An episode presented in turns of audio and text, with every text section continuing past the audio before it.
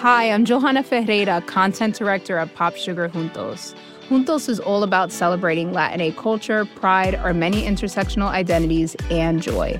Thanks to support from Prime, there's so much to get into over at Juntos this month. From conversations with the Latina minds behind our favorite new movies and resurrected TV shows, to thoughtful celebrity commentary and exclusive interviews with some of the biggest Latin music artists today. And it doesn't stop there. Get more of the music, movies, and shopping you love on Prime. Whatever you're into, it's on Prime. Visit amazon.com slash prime to get more of whatever you're into from streaming to shopping. And get all of our latest coverage at popsugar.com slash juntos. Con amor, Johanna.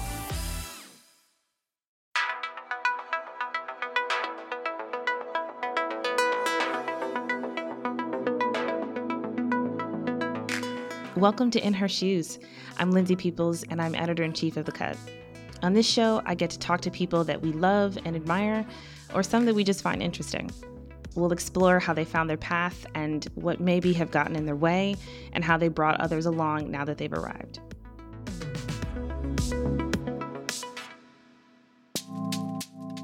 This past weekend was Hollywood's biggest night, and of course, best looks. Behind the most striking on the carpet was the image architect himself, Law Roach.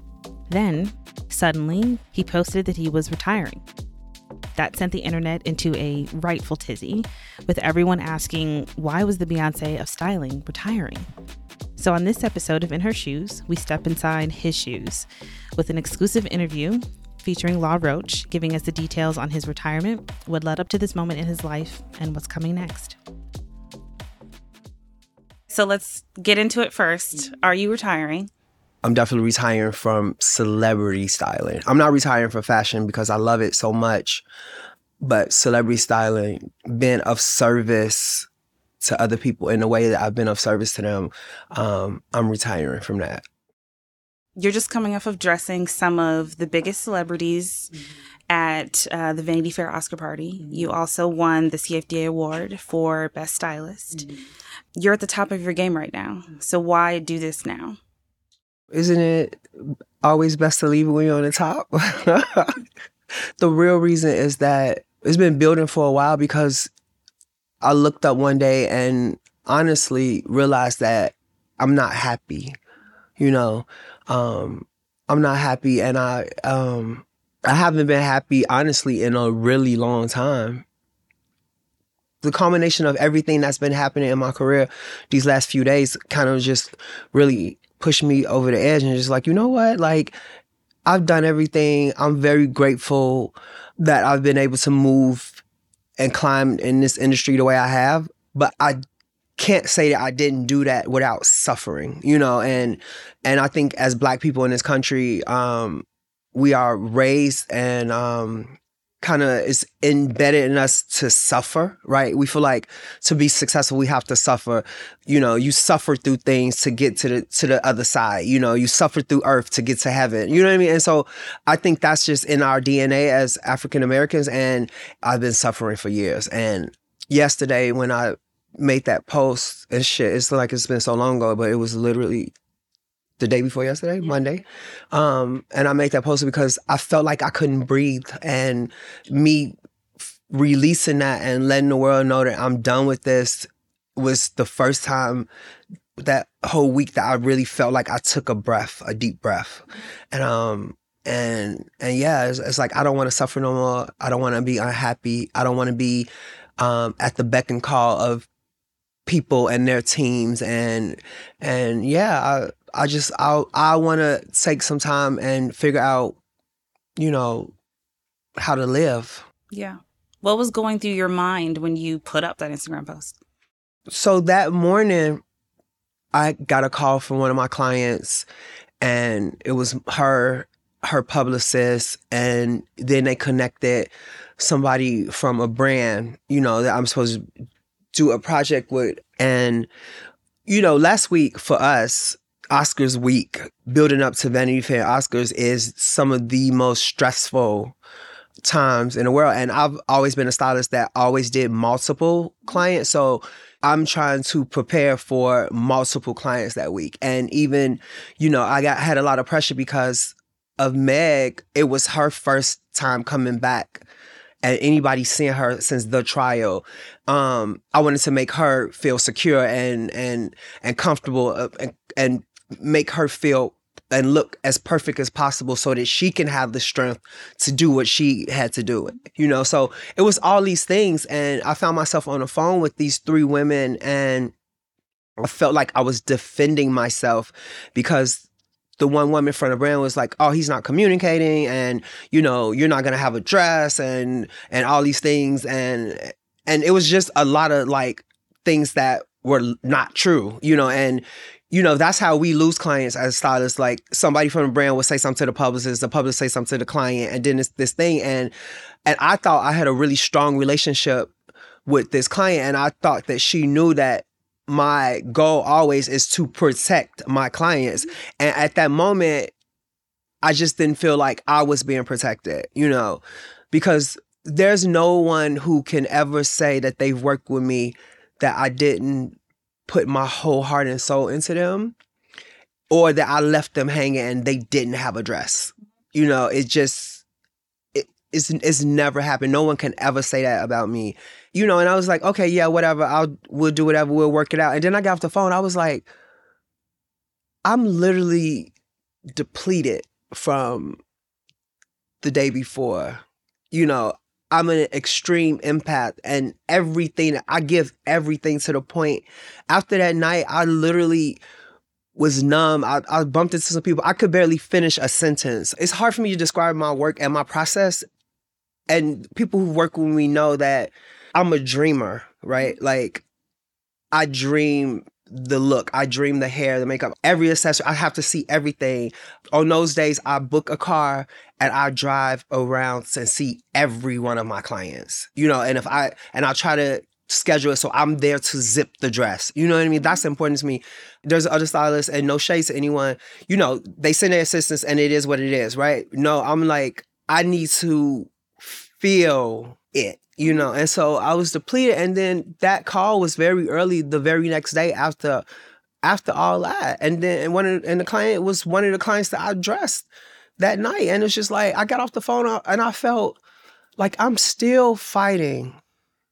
I'm still fighting. I'm i'm still defending myself. And one thing people who work with me also know is i don't like to be managed or feel like i'm being chastised. You know what i mean? Like that just doesn't work for me or my personality and especially when i feel like i'm giving so much. And i'm doing a job i'm getting paid to do a job and that's you know the real of it. But the care and the love that goes into me to do my job i just feel like i should sometimes be a little bit more taken care of. Did people reach out to you? Did your clients reach out to you? What what has the past couple days been like? I've gotten so much love and then i think some people, you know, they want what they want. They're like, well, what does this mean for me? like, it means you have to get another stylist. It's really weird because people like, oh, it's a PR stunt or he's just throwing a tantrum. And it's like, no, I'm not. This is real. Like, it's real. I'm, again, I'm, I don't want to suffer anymore. I don't want to suffer. That's real. I know you personally, and I know that you've talked a lot about how your upbringing is so different than most people in fashion. Yeah. As a child, you went to bed hungry. You've always worked so hard that I think people just don't understand yeah. of why you work the way you work. Yeah. Um, how has that played into this feeling of you still feeling like you're suffering? I was having dinner with some other stylists and they're like, you don't have to work like that. Like, why do you why do you work like that? Why why do you put yourself through that? And I was just like, well, if you've never experienced what it feels like to be a child and to go to bed and cry because you're still hungry because there's just nothing else, you will never understand mm-hmm. the reason why I work that way. You know, I'm really a street kid. Like my mother was really addicted to drugs and alcohol and I was the oldest of 5 and you know, she decided one day to take my brothers and sisters and to leave me right? And so I literally lived in abandoned an abandoned house. Well, it was our house, but it became abandoned, like the no utilities and all that. So I've always had to figure out because she also told me when she left me, well, if you don't work, you don't eat. right? And so when you tell a 14, 13, 14 year old that, that means you have to do whatever you have to do to survive and to eat, you know? And so that, that mentality never left me, you know? And I literally survived from the kindness of other people and being a hustler and right, you know, and like going to the supermarket and like pushing the cart back and keeping the quarter or helping people, you know, put their groceries in the car, you know what I mean? So I've always, always had that feeling of you have to figure it out. You have to work. You have to work. You have to work. And then that, that I know a lot of people have this that that feeling of it could be all over tomorrow. Mm-hmm. So get as much as you can today. And so that's why, you know, people always say, well, you could just do Zendaya and be successful, whatever. But for me, that wasn't enough. And then I also had that burden of showing people like I'm not a one trick pony. Like, you know, I can do more than her and make my magic with other people as well, other than Zendaya. Right. I mean, you said in your Instagram post that you were tired of the lies yeah. and false narratives. Yeah. What did you mean by that? So, what happens with me a lot is that I end up having a real connection with the client, you know, and very quickly it becomes a thing where they trust me and understand me and we have this relationship. And that's not the way it goes, especially in Hollywood. You have the gatekeepers, right? You have the the person that's in between you and a client and you know all the scheduling and you know you have to talk to this person to talk to this person and and I think what happens is a lot of times they become intimidated by the relationships I'm able to have with the clients personally. And so what happens is it becomes a thing like I just don't hear for the client anymore. Like, or I'm booked for jobs and then all of a sudden I'm released and and then, you know, I'll wait and and I'll bump into the client, the talent at a party or an event or whatever. And I'm like, and I'm always like, hey, what happened? I haven't heard from you. And they're like, oh, yeah, yeah. You know, I know my team reached out a few times, but you were busy our schedules didn't match up or you know the the whoever said that you were way too expensive or oh he's never gonna you know treat you the way he treats Zendaya you're gonna get what she doesn't want and and that's not true because none of my clients ever look the same. Like I don't use edits for I don't like walk around with suitcases of edits that Zendaya didn't want and offer them to other people. You know, so it's that. And and it's always those narrative. And I've lost a bunch of clients that I really care for and really wanted to work with because of the gatekeepers. Right. So let's take it from the beginning. Mm-hmm. To just lay the the groundwork i think of how did you even get into fashion and what was that experience like? So when i talk about being from the streets and and and kind of hustling my way um what happened was i started out of necessity i started to go and shop at the thrift store um because it was something that was familiar for me from my childhood and i just kind of made my way back. And it was so crazy because this was the height of girlfriends. And I saw this purse, this long, like, clutch from the 50s. And, you know, I was like, oh my God, that's a Joan Clayton clutch, you know? And so I just started buying stuff and collecting stuff. And one day I had it all in the trunk of my car. And um, one of my friends, one of my girlfriends, she was like, oh my god that bag she's like oh what are you gonna do with that can i buy it from you and so that turned into you know me going to the thrift store um changing a hem or like cinching a waist of a dress. And, you know, I've always hung with a lot of beautiful women and having them all come in. We had these little parties. So that got me into selling vintage. Then I eventually had a brick and mortar store in Chicago. Then it was like the stylist thing started to happen. And I knew stylists, I knew of, well, I didn't know, but I knew of Misa Hylton and June Ambrose and those things, but that felt different to me to what what I was being introduced to. I was being introduced to the Hollywood side of styling. And then Rachel Zoe came around, that show came around, and I was just was like, I want I want to be, I want that. Like I want that. And so that's how um when I came to Hollywood, that was the goal to be able to go sit front row at at fashion shows and to know the designers. And I remember one episode she went back to say hello to uh, Mr. Armani, and I just thought that was like, I'm like, I want that life, you know, I want that career, and so I modeled or tried to model um, the things that I was manifesting to myself. Okay. I mean, obviously, your hustle has been a grind, but we often talk about nepotism in the industry. So, what was that like for you to be able to actually hustle and get clients versus see yeah. other people get clients and, and get booked yeah. on your early days yeah. without much effort? Well, I think I, I was able to do it my own way. And I also had someone that we had made a promise to each other that that we would do everything in our power to elevate each other. Um, and that's Zendaya.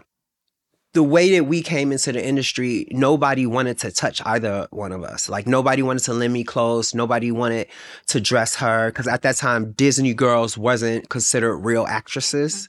Mm-hmm. Um, so we, you know, pinky swore to each other that you know I would do my part, she would do her part, and and and we would do it together. And I think that allowed me to to circumvent all the other ways that people become successful the nepotism you know i've never assisted never interned um and i kind of just i kind of fought my way and hustled my way like you know i think the the famous story is that i will only put zendaya in clothes that other people had worn because at that time the weeklies were like a big thing who wore it best and i figured out you know, it's about press. It's about whoever gets the most press gets the dress. And so I just kept figuring it out. You know, I just kept using everything I learned on the streets to figure it out.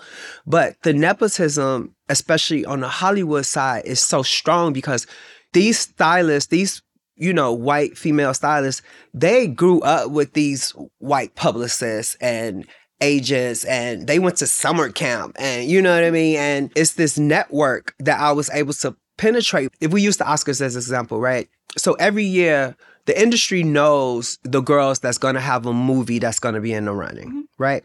Those girls, when they come in, like, especially when it's their first film and they're new or whatever, they come in and they're all automatically introduced to one of the 10, right?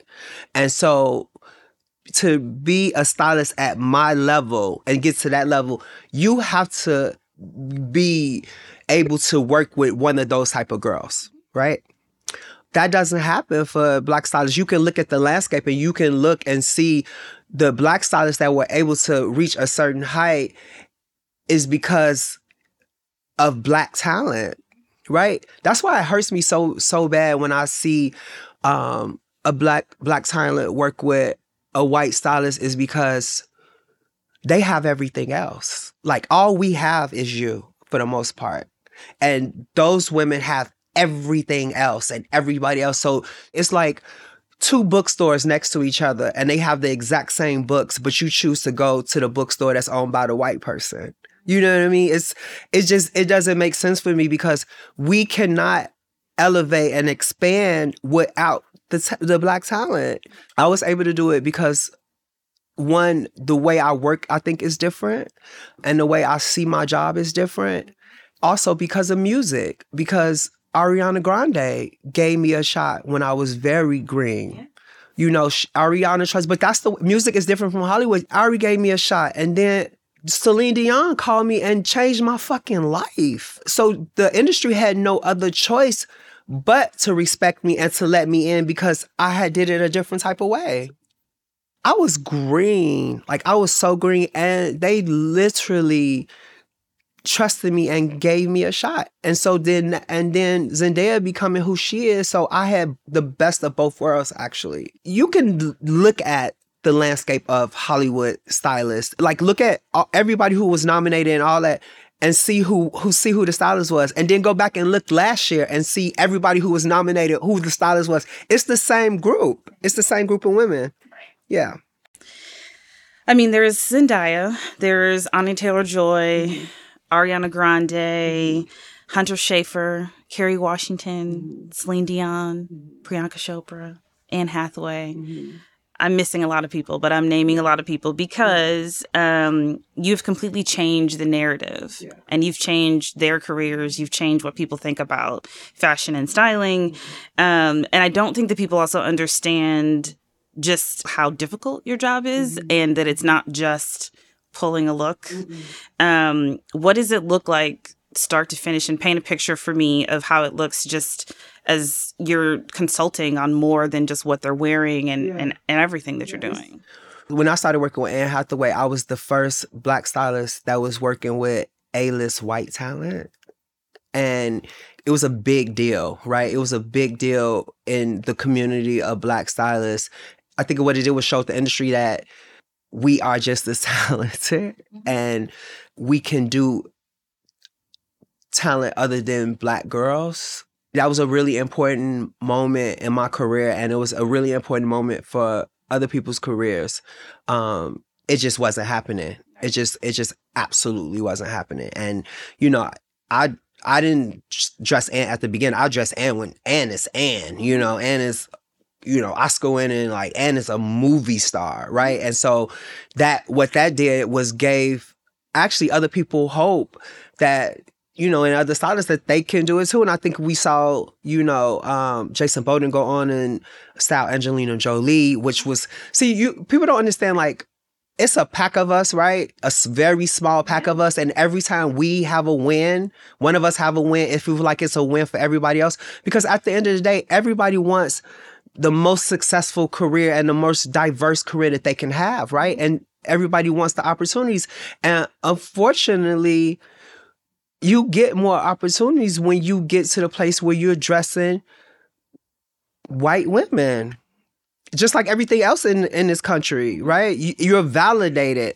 Like even even my career like i'm validated by white establishments. I've never been invited to the BET awards I've never been given an award by Essence or NAACP. I wasn't even invited to NAACP with all that was there. Like I've never been invited. You know, I've never been invited. I've never been celebrated by my own people. Like, so what I'm saying is that it doesn't matter until you're validated by the white establishment. And I've been, you know, lucky to get that validation.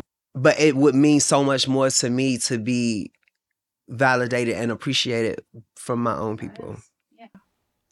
But what does that look like specifically when you're working with these big a-list people? Because it's not just picking out a look for this premiere. Like mm-hmm. you're consulting on so much. So what is that what is what does that look like overall? There's a um a theory in psychology that says it's called the gestalt theory i think it said the whole is greater than the sum of the parts.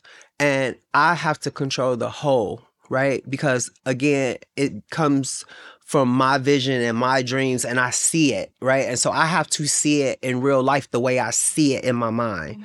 So, you know, it, and it's exhausting. It's exhausting. You know, it's exhausting if you have a client in London and it's, you know, 4 3 a.m. in LA and you have to be up and be alert and talk to hair and makeup about the look and make sure that the earring is right and all that. And you know, people say, "Well, you don't have to do all that." I was like, "I I do because that's that's my crazy, right? And it's also my vice. Like, I don't do drugs. I don't party. I don't have a boyfriend. I don't have a dog. I don't have any kids. Like, it's literally all that I have. You know."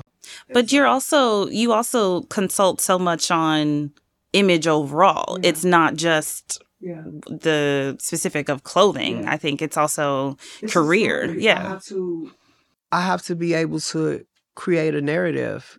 And I have I'm just a storyteller, honestly, Lindsay. Like that's at the end of the day, I am a storyteller and I use the clothes um, as the words to to get across the narrative, get across the story. And and yeah, I do sit with clients and talk about the way that they will present the clothes on the carpet and the, the posing. And I, I, want you to feel like you're Dorothy Dandridge, and you know this the way you the way you touch your hair and the way you bevel your, you know what I mean? Like mm-hmm. yeah, I do all of that. And and when I'm really close to my clients, yes, we do talk about career moves and and brands and that type of stuff. But then that's another thing that the gatekeepers don't like you know what I mean? Uh, the they don't like that. You know, it's that I'm gonna make this amount of money for consultant about the whole thing. You know, so yeah, they don't they don't like that.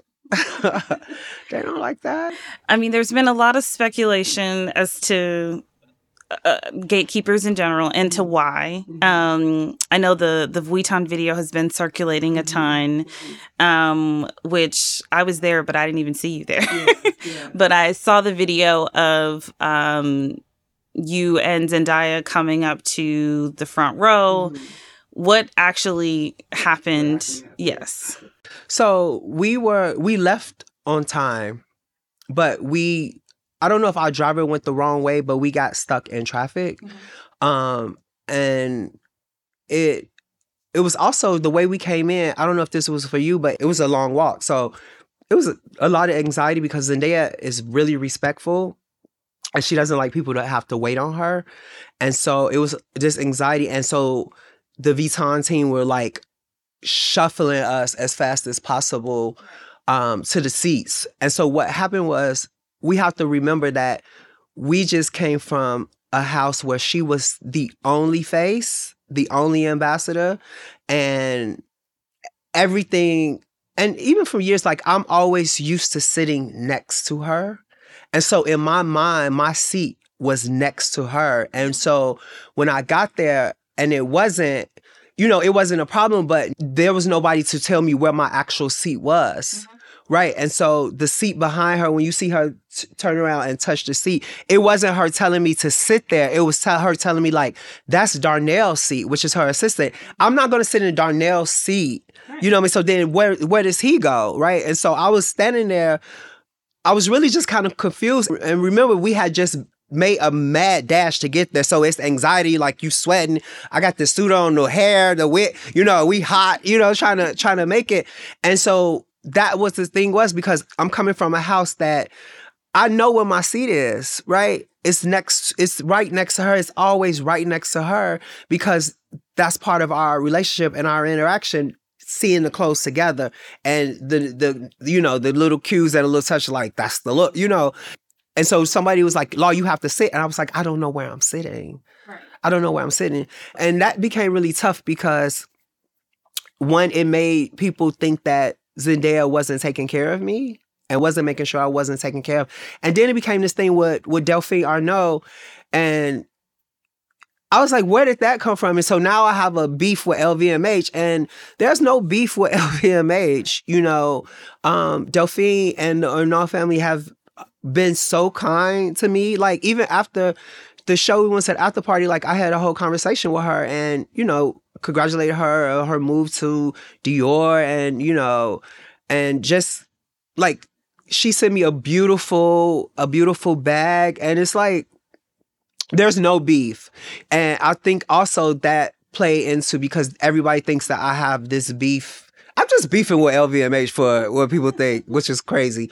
But this beef from the Anya Taylor Joy thing, um, and me kind of standing up for myself um, against Dior I had collaborated with Dior on a couple dresses for Anya. When the looks came out, it was very much, you know, no credit to the stylist. People, people had to understand when we do customs for clients, there's a process, right? It's a back and forth. It's a collaboration between the designer, the atelier, and us, right? Because we are the liaison between them to, for the client and to make sure that they're happy because we know what they want more than the house does, right? And so I had worked really hard on on looks for Anya, and so they came out, and it was just like, oh, you know, this this take this took 40 hours and this fabric and all that and this design and they showed a sketch and all that. And I'm and I was just like I felt a certain type of way and not just for myself that we don't erase me. Mm-hmm. Don't erase me. Don't don't erase my contribution to this look and to this dress. Don't don't erase, you know, me all the phone calls and emails and text messages and going back and forth and and me working to make sure that my client was happy mm-hmm. right don't don't erase that and when i did do that like i got so many dms for other stylists like thank you for doing that because they did the same thing to me or they've been doing the same thing to me for years. And my biggest thing and and anybody who knows me knows like I don't mind being the first or taking a hit from something to make sure that people don't have to go through the same things. And when I say people, I mean black people.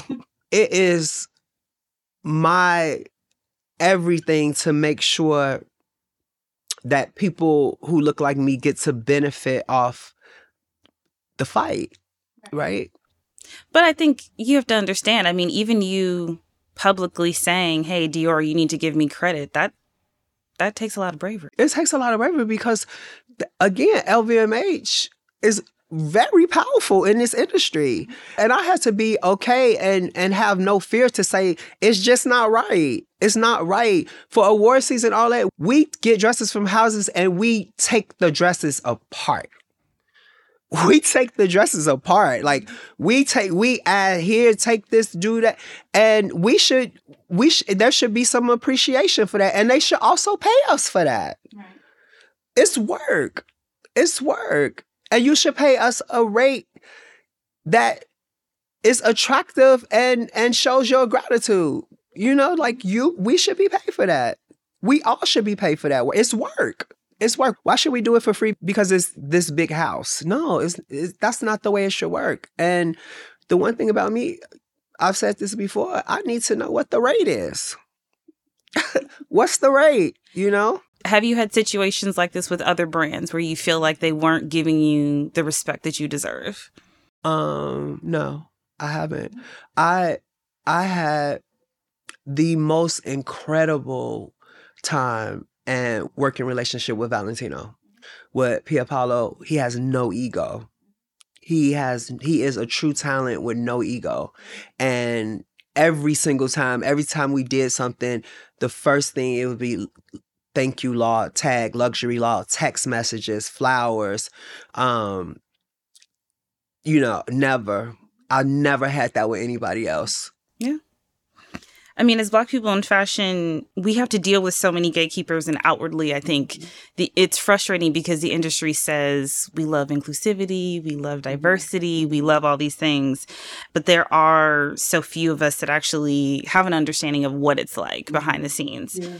Um, what has your experience been like in trying to get past the gatekeepers? Some people don't care, right? Some of the gatekeepers they don't care about the clothes, right?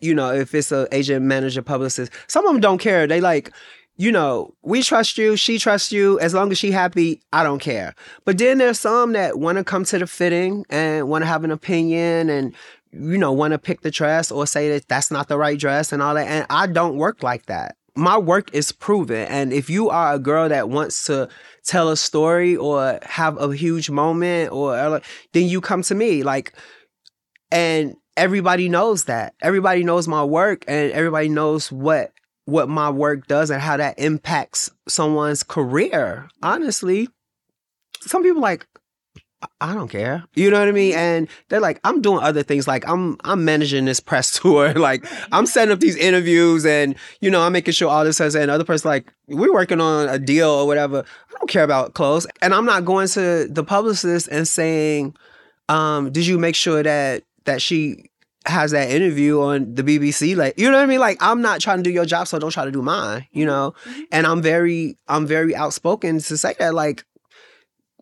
no, you can't come to the fitting. You know, unless the client was like, oh, I really want, but if it's someone like, what time is the fitting? I'm going to show up. No, you're not, you know, because you're not a stylist. Right. You're not a stylist.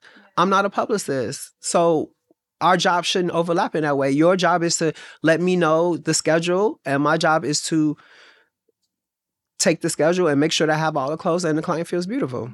And why does it have to be more than that? It's especially with me, I just always feel like these people want to control me. And it's also the feeling of, you know, this is the worst. And this also happens when I'm working with non-black talent. It's this, it's this emotion of I'm supposed to be grateful because I'm dressing the white girl. You know, I'm supposed to be grateful. Um, but I'm like, no, she's supposed to be grateful that she's working with me because I'm changing her life. you know, like, and I, I, mean that as humbly as possible, but like, it can't be debated. Yeah. Like, it can't be debated. I'm one of the only stylists that really actually changes and helps change the trajectory of people's careers through fashion.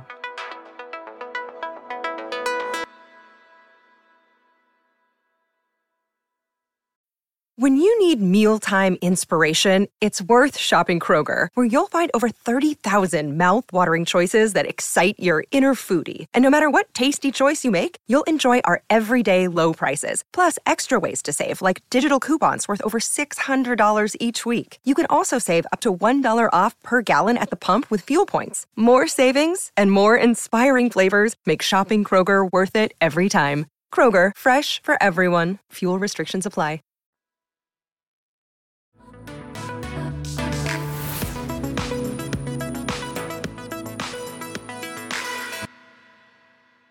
And let's go back to five years ago. Mm-hmm. You probably don't remember, but it's already five years ago mm-hmm. um, when I did the Black and Fashion piece. Mm-hmm. And we talked for hours yeah. on the phone about just how you were feeling then. And I wanted to quote back to you something because my goal in that piece was obviously talking about the industry yeah. is saying that we're so progressive and not much has changed. Um, and the piece you talked about, there's a need for Black talent to work with Black creatives, how the cycle of publicists hiring the same stylist perpetuates this idea that only certain people can help your career. Um, five years later, do you feel like racism in the industry has really even changed or shifted?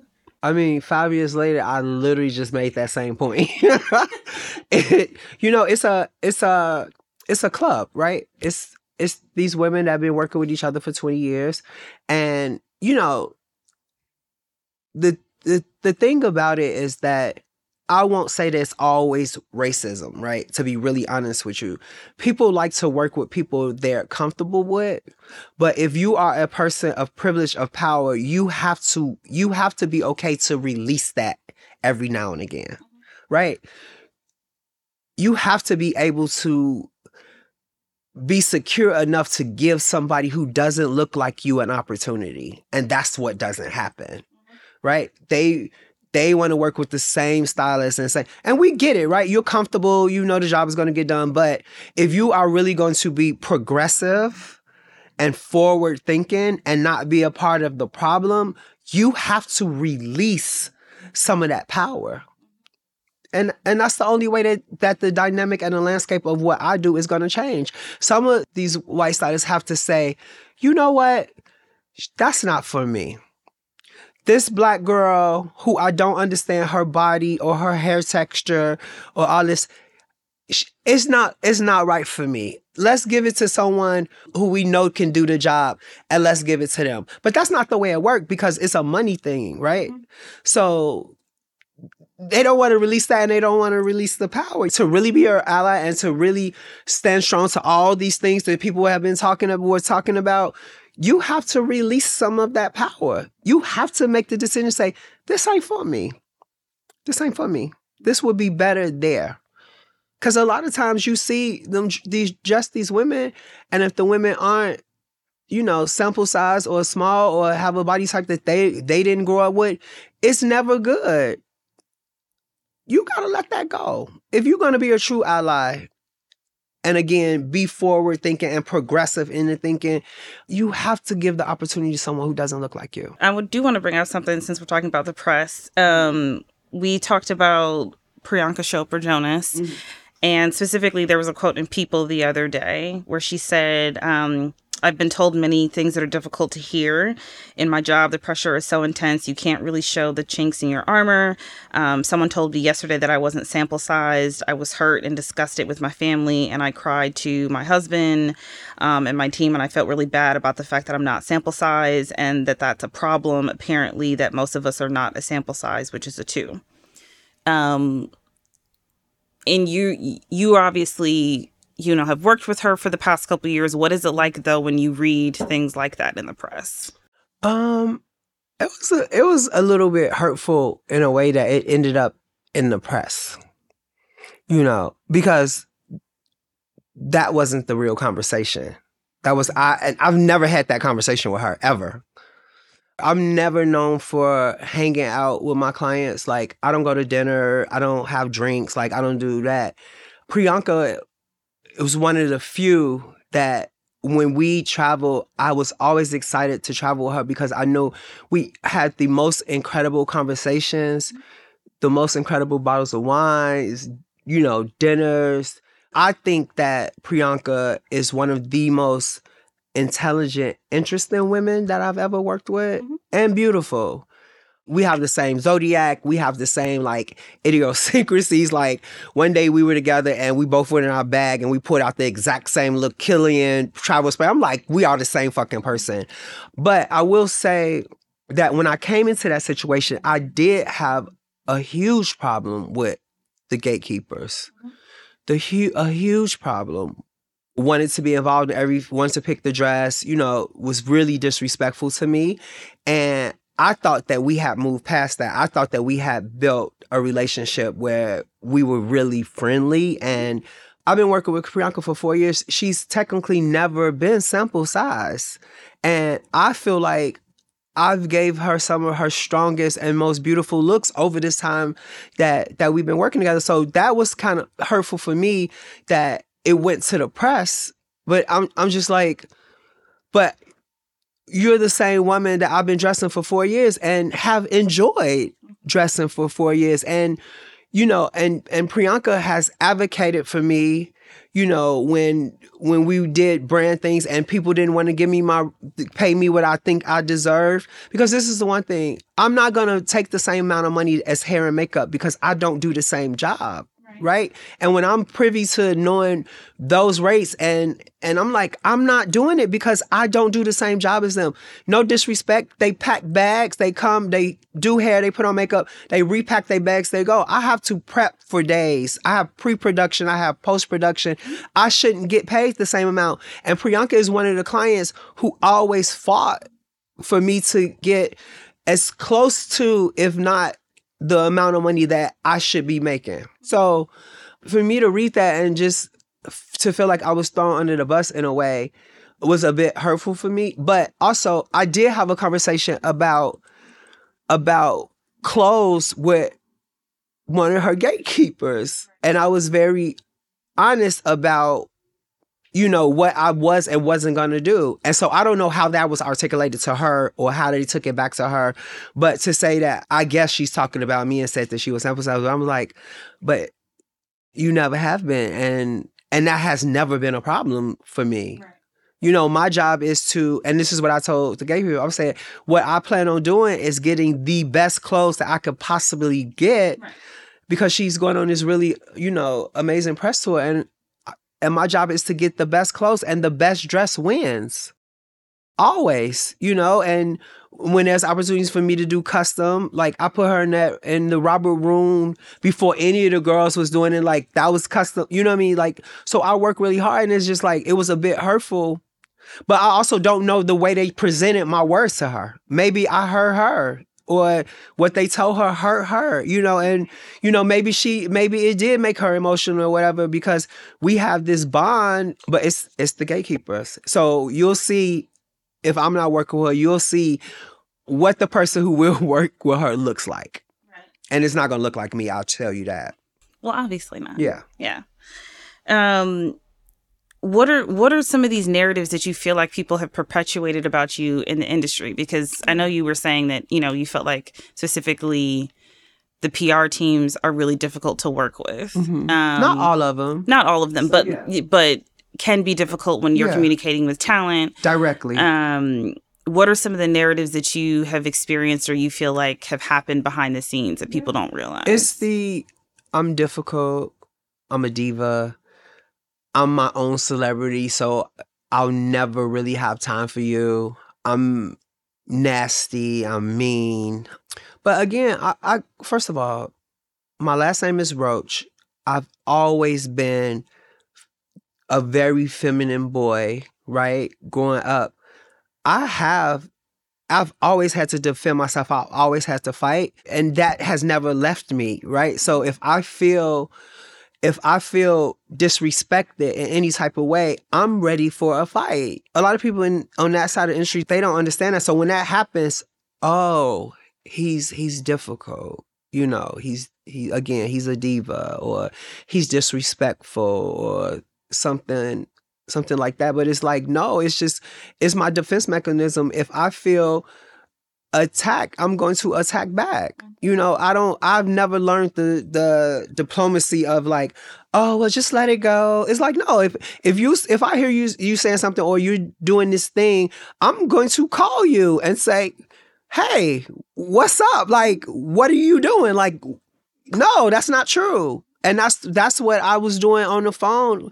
That that phone call that kind of like pushed me over the edge. It's like why i'm defending myself and telling this woman like you're lying to my client and this is the way we lose clients but in this turn of events, it's the reason why the client lost me. I shouldn't have to do that. I shouldn't have to always defend myself. Right. Yeah. And what do you feel like when you have tried to work with clients and tell them, you know, I don't, this is the way that I work, or yeah. If, you know, you, we've talked about, you said, you know, an agent calling me saying I'm late or different things like that. What mm-hmm. has it been like to try to communicate and defend yourself when you know that you're counterparts, other stylists yeah. don't have to deal with that at all. It's it's really tough, and it's like I never I never feel protected. You know, I mean, I have certain clients that is like just leave him alone. You know, like leave him alone, let him work. He he doesn't work in a traditional sense. Let let him be the artist that he is. Mm-hmm. And and when it's that, you can look at the work and know who are the clients that let me create. I remember with Celine Dion one day, she pulled me to this house. She said, if anybody ever tries to stagger you or your creativity, let me know because I want you to fly. Same thing with Zendaya. You know, people think that I, she wears whatever I want. She doesn't. It's a collaboration. But if I say Zendaya, my spirit says this is the dress, she'll say this is the dress you know, it's just it's only so many that really give me that. Um and those are the ones that that the work becomes iconic and legendary and people talk about it because it's that it's the synergy that I need and it's the it's the ability and the allowance to be able to fly, right? Mm-hmm. It's always the best being able to do that though you're obviously putting so much time and energy into those looks and the and the relationships with yeah. people um, and we were talking before this about how a lot of other stylists don't have to hustle or work as hard yeah. um, financially like what has that been like to know you know and to fight for your pay equity to yeah. say look this is what i deserve or what what have you heard about other stylists and, and what they're making versus yeah i'll tell you a story about that so I was doing a job and there was a couple other stylists on the same job. And so it got back to me that one of the stylists was making probably like $5,000 more than me. Not cutting, taking away from anybody at work, but I know the way I work. I know the impact that my work has, like social and, and, you know, just the impact of, you know, what this look and the picture means financially and how it equates to, you know, marketing dollars and all that. And I know that I bring more to the table when it comes to that than a lot of other people. And so when I found out that that she was making five thousand dollars more than me, I went to my agent and and he said, Oh, I just can't believe that. And I think what happens in this country that it's instinctual that we're not worth as much. Mm-hmm. And so I told him, I said, you have to understand what you just said to me and what that means to me as a black person, because I didn't ask you to believe it. I asked you to get me the same amount or more. You know, I am worth just as much or more than her. Mm-hmm. There has been programming in this country that that we don't deserve the same amount or the same pay. And it's across the industries, period. And so once I explained it to him, he felt really, really bad. And it's like, I didn't mean it that way. I just didn't, she's not the same type of level. But when I'm telling you, I've heard from a credible source, I've seen the deal memo you know, this industry is also shady, yeah, right? I've seen the demo, and so I'm not telling you I feel like she's making more money than me. I'm telling you that I know she's making more money. And for you to say you don't believe it, I don't want you don't have to believe it mm. because I'm showing you the proof. Yeah. So what your job is as my protector is to go and say, hell no, we're not taking that. Mm-hmm. But that's this country, right? Mm-hmm we are still fighting to show that we are worth just as much or more than them. Yeah. And what do you feel like when you've had the conversations with people of knowing that, you know, you're dressing 10, 11 clients in one night and then others do one and and they're making millions of dollars. Like what is that like? I mean, it's the same thing that we've been doing as black people for the last what 300 years, right? S- still trying to make a space for ourselves, still trying to make spaces for people that's coming behind us. It's the same thing. It's just fashion, right? It's no different than any other industry. It's no different than the fight of, you know, black actresses fighting to make the same amount and the same salaries as their white counterparts. It's the same thing. It's like it's no different for us, right? But I think in fashion and especially styling in Hollywood, people advocate for themselves up, right? So an actress will advocate for herself. Uh, she will advocate for a producer. She'll advocate for a director, but they don't advocate down. They don't say, let's make sure the costume designer is doing this, is making this amount of money, or let's make sure that, you know, the person at Crafty, you know, looks like us or has a chance to do this. These are all jobs that that that people need to take care of their family, but no one's advocating down. You right? And so my whole thing is I want to advocate down, right? Like I don't want to just advocate for myself. I want to make sure that when I'm on a set that there's someone on the production team that's working that looks like me or the photo team that's working and, and that looks like me or the PAs or you know something so so I don't have a problem using whatever this power or platform I have to to advocate not just myself and across the board but down as well when you get a real ally at a brand you know, and it's happened. It's happened to me a bunch of times where they're like, "Oh, um, well, just to let you know, not trying to be messy, but such and such, such and such, you know, this is what they made, and you know, law, we think that you did a a better job." Yeah. What would you say is one of the most racist experiences or things that's happened to you working on set or in fashion? Early on, I I used to be privy to like emails where they'd be like, well, who's this black boy? You know, stuff like that. When I really first started getting invited to the shows, um, when I would be sitting front, because I was so excited, I was early. You know, I didn't know like, oh, this show's gonna be 30 minutes late. Like I'm on time, I'm sitting, I'm waiting, and very excited, very grateful. And the PR person would come and say, um, can I see your ticket? or somebody would be sitting in the wrong seat and they automatically come to me and say, I need you to get out of that seat. That's not your seat. And I'm like, but it is my seat. You know, and, I, and then I'll say, well, why did you pass everybody else to get to me? Because I guess the black boy can't be sitting front row. And you know, the dynamic has changed with that front row over these last few years. It used to be, yeah. I mean, it's still not a lot, yeah. but it used to be a few. It used to be Edward, you know, um, Jenke maybe, you know, it was, it was not that. So when they saw me, it, I had to be the, the, the front row crasher. Like I just had to be like I would watch and I would know what they were doing. I would watch them walk past everybody else. Um, you know, you'll say, and it still kind of happens, you know, now the the main person be like, they'll run over and basically like, are you fucking crazy? That's Law Roach, you know what I mean? And I'll just sit there, but yeah, like for years when I started going to the shows, especially in Europe, especially Europe, they they have a way of making you feel like that you're not supposed to be there.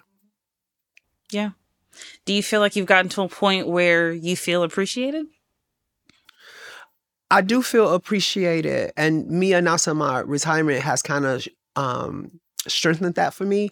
I do by younger people who look like me. My career, I'm happy with what I've done. I'm happy with the accomplishments. I'm happy that I have be been able to be a reference point of a successful black man in this industry in in styling because I didn't have a reference point, and people can make the comparison with Andre, and but it's really no comparison between my work and my career and what he did. Mm-hmm.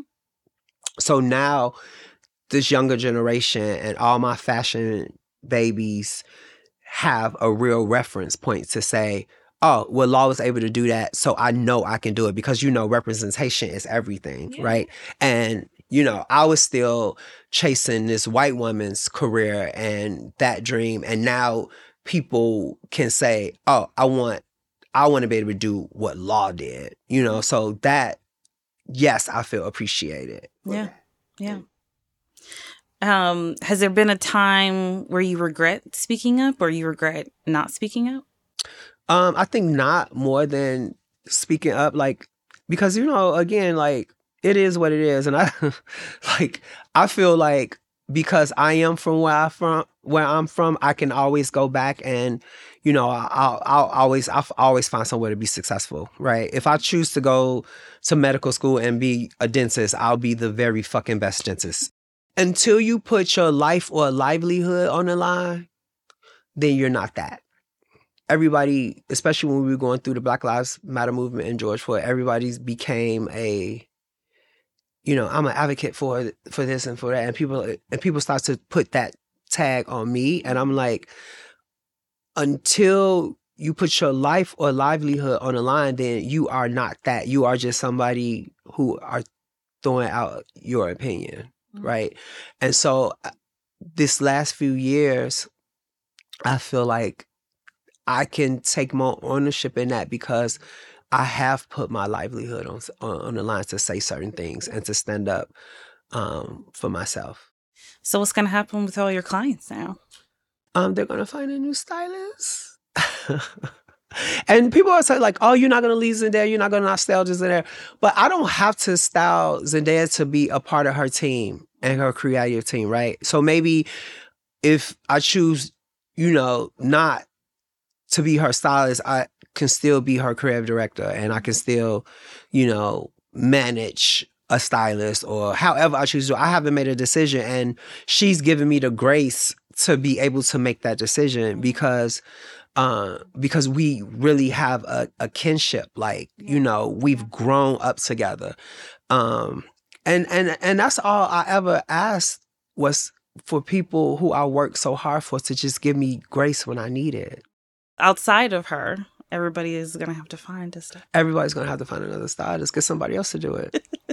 and you know what, Lindsay? Honestly, when my three-year-old nephew died, I never felt anything like that before, right? And I think this that also has been um, pushing this retirement because it kind of made me understand that I had no other priorities other than my work because when he passed away, he was three. And I had only been able to see him maybe, I saw him when he was born. I saw him on Christmas one time, and then I saw him around our birthday. So I had only been able to see him three times in his whole life. And so when I started to think about all the all the joy from being around kids and not being able to ever know what he who he would be and you know i don't want kids but i do want to to always have an opportunity to to help raise kids mm-hmm. i was on the verge of suicide honestly the guilt of not being in his life enough and not really knowing him enough had put me into a really dark depression and I had never been depressed in my life, so I my brain couldn't really understand right. what was happening, and it was just all this guilt, all this guilt, all this guilt, and then I don't have a strong relationship with his father, which is my brother. So then I was guilty because I didn't know how to love him. I didn't know how to support him and to love him because because we didn't we never had a a real strong relationship. And so so then I was guilty because of that because my brother was suffering and you know and suicidal and I didn't know how to help him. So that gave me more guilt. And so and dealing with this new thing, depression I had never dealt with. And then, you know, I had a client whose whose manager um it was just so that happened. He died a day before Thanksgiving. Mm-hmm. And you know, then we go into, and so I was on a retainer with a client and his manager, and I never forget this. His manager said, "Oh yeah, but you really didn't do anything in December." I didn't say anything, but it kind of haunts me that that people don't see me sometimes as human, and and that I don't deserve grace. You know, uh, so so that tough me. So it's been a lot of little things that's been happening over the last couple years that have been pushing me towards towards this decision of retiring. Um, you know, I just I need to I need to learn how to give myself grace, and I need to learn how to let people know that I am human. Um, because I've been able to be in two or three places at the same time. Like I've mastered that, you know, in, in, in my own little way. And I need to figure out, you know, how to love me, um, and how to accept love and um and and how not to suffer. Yeah. That's a big one.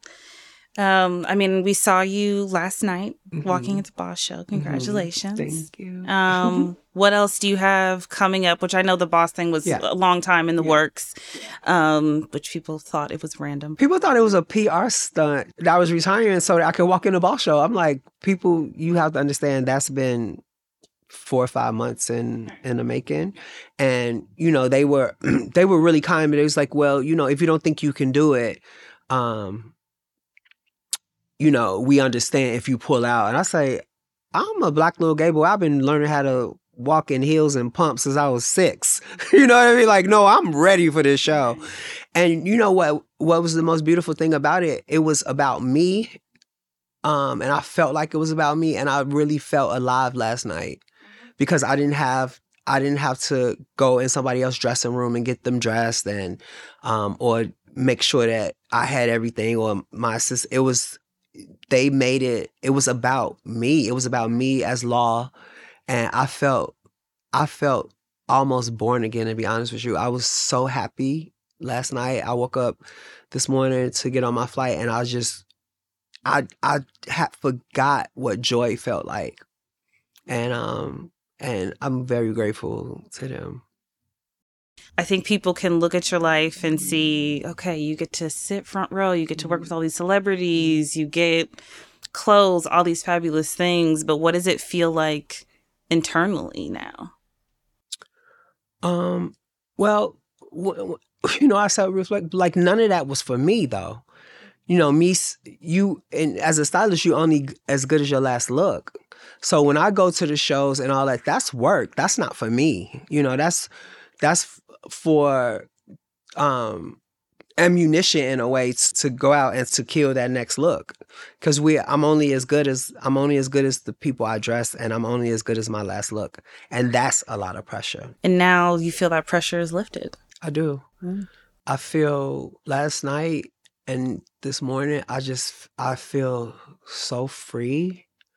Like i feel a freedom that i don't remember ever feeling um and and no matter what you know if i come back um which i don't have plans on coming back you know i have plans on doing other things you know like collaborations with brands and um even my Hervé Leger collaboration like i look at that and i say that it could have been so much better but i was also i also dressed 11 clients. So everything for me is always secondary to them. And I was like, I looked at it and it made me sad. I was like, if I had if I had more time and more um attention to pour this, it would have been more successful than it was. You know, but everything is client first. Right. Yeah. So no Met Gala. No Met Gala. Cancelled. so what is this next era gonna be like for you? What are you excited about? You know, so many other things I want to do. I got a book deal a year ago, and I have not been able to. I have a deadline that's coming up really, and I have had no time to work on it at all. Mm-hmm. Um, it hasn't been announced yet, but I've been made the um, creative director of um, of a brand, mm-hmm. a footwear brand. So I'm excited about that because um, now I really get to create in a different type of way. Mm-hmm. Um, you know, I I still do. I want to do more personality driven stuff. So you might see me doing red carpet correspondence because I never had a chance to do it because how can I be a correspondent when I'm got 11 people at the Met Gala, mm-hmm. you know? Mm-hmm. Um, and I hope people start to see me more as um, as me, as as law, as the person, and you know, um, and I want to do more things like with Boss. Um, you know, maybe somebody invite me to the Met. um, because every time I've been, it's been, you know, I went with Zendaya, but it was with Zendaya. I went, yeah, you know, I curated that table for Lewis Hamilton, but that was for Lewis Hamilton, and you know, so I want to, I want to do things and and use my personality. Um, no, I might have a talk show or a podcast or, you know, anything. I just I just want to prove to myself that I can do more than be of service to other people. I I feel alive, Lindsay. Like, and I know it's only been a couple days, but I feel alive. Like, you know, I want to. I don't. I literally, and I keep using the word suffering because it's the only word that that I can um like I don't have any friends. Like I don't have any relationships. Like everything that could bring me joy has been suppressed because of the work. And and for a long time and I'm trying to and I just was masking it and hiding and and, and being this this persona of, you know, luxury law, Law Roach, this stylist, and not realizing that I was miserable. So I just I just want to breathe. I want to fly. I want to be happy. I want to figure other things out, you know? And I think not doing that job is going to give me the time and an ability to, to just try some other stuff. And if I fail at everything else, then I fail at everything else. We know I'm a good stylist, so shit. I always got a job. Somebody give me a job somewhere, you know? But yeah. I'm happy for you. Thank you. Thank you for doing this. Thank you for having me. Of course. yeah. In Her Shoes is hosted by me, Lindsay Peoples. Our lead producer is Taka Zen, our engineer is Brendan McFarland, and our executive producer is Hannah Rosen. Special thanks to Danya's House. I'm Lindsay Peoples, and thank you so much for listening.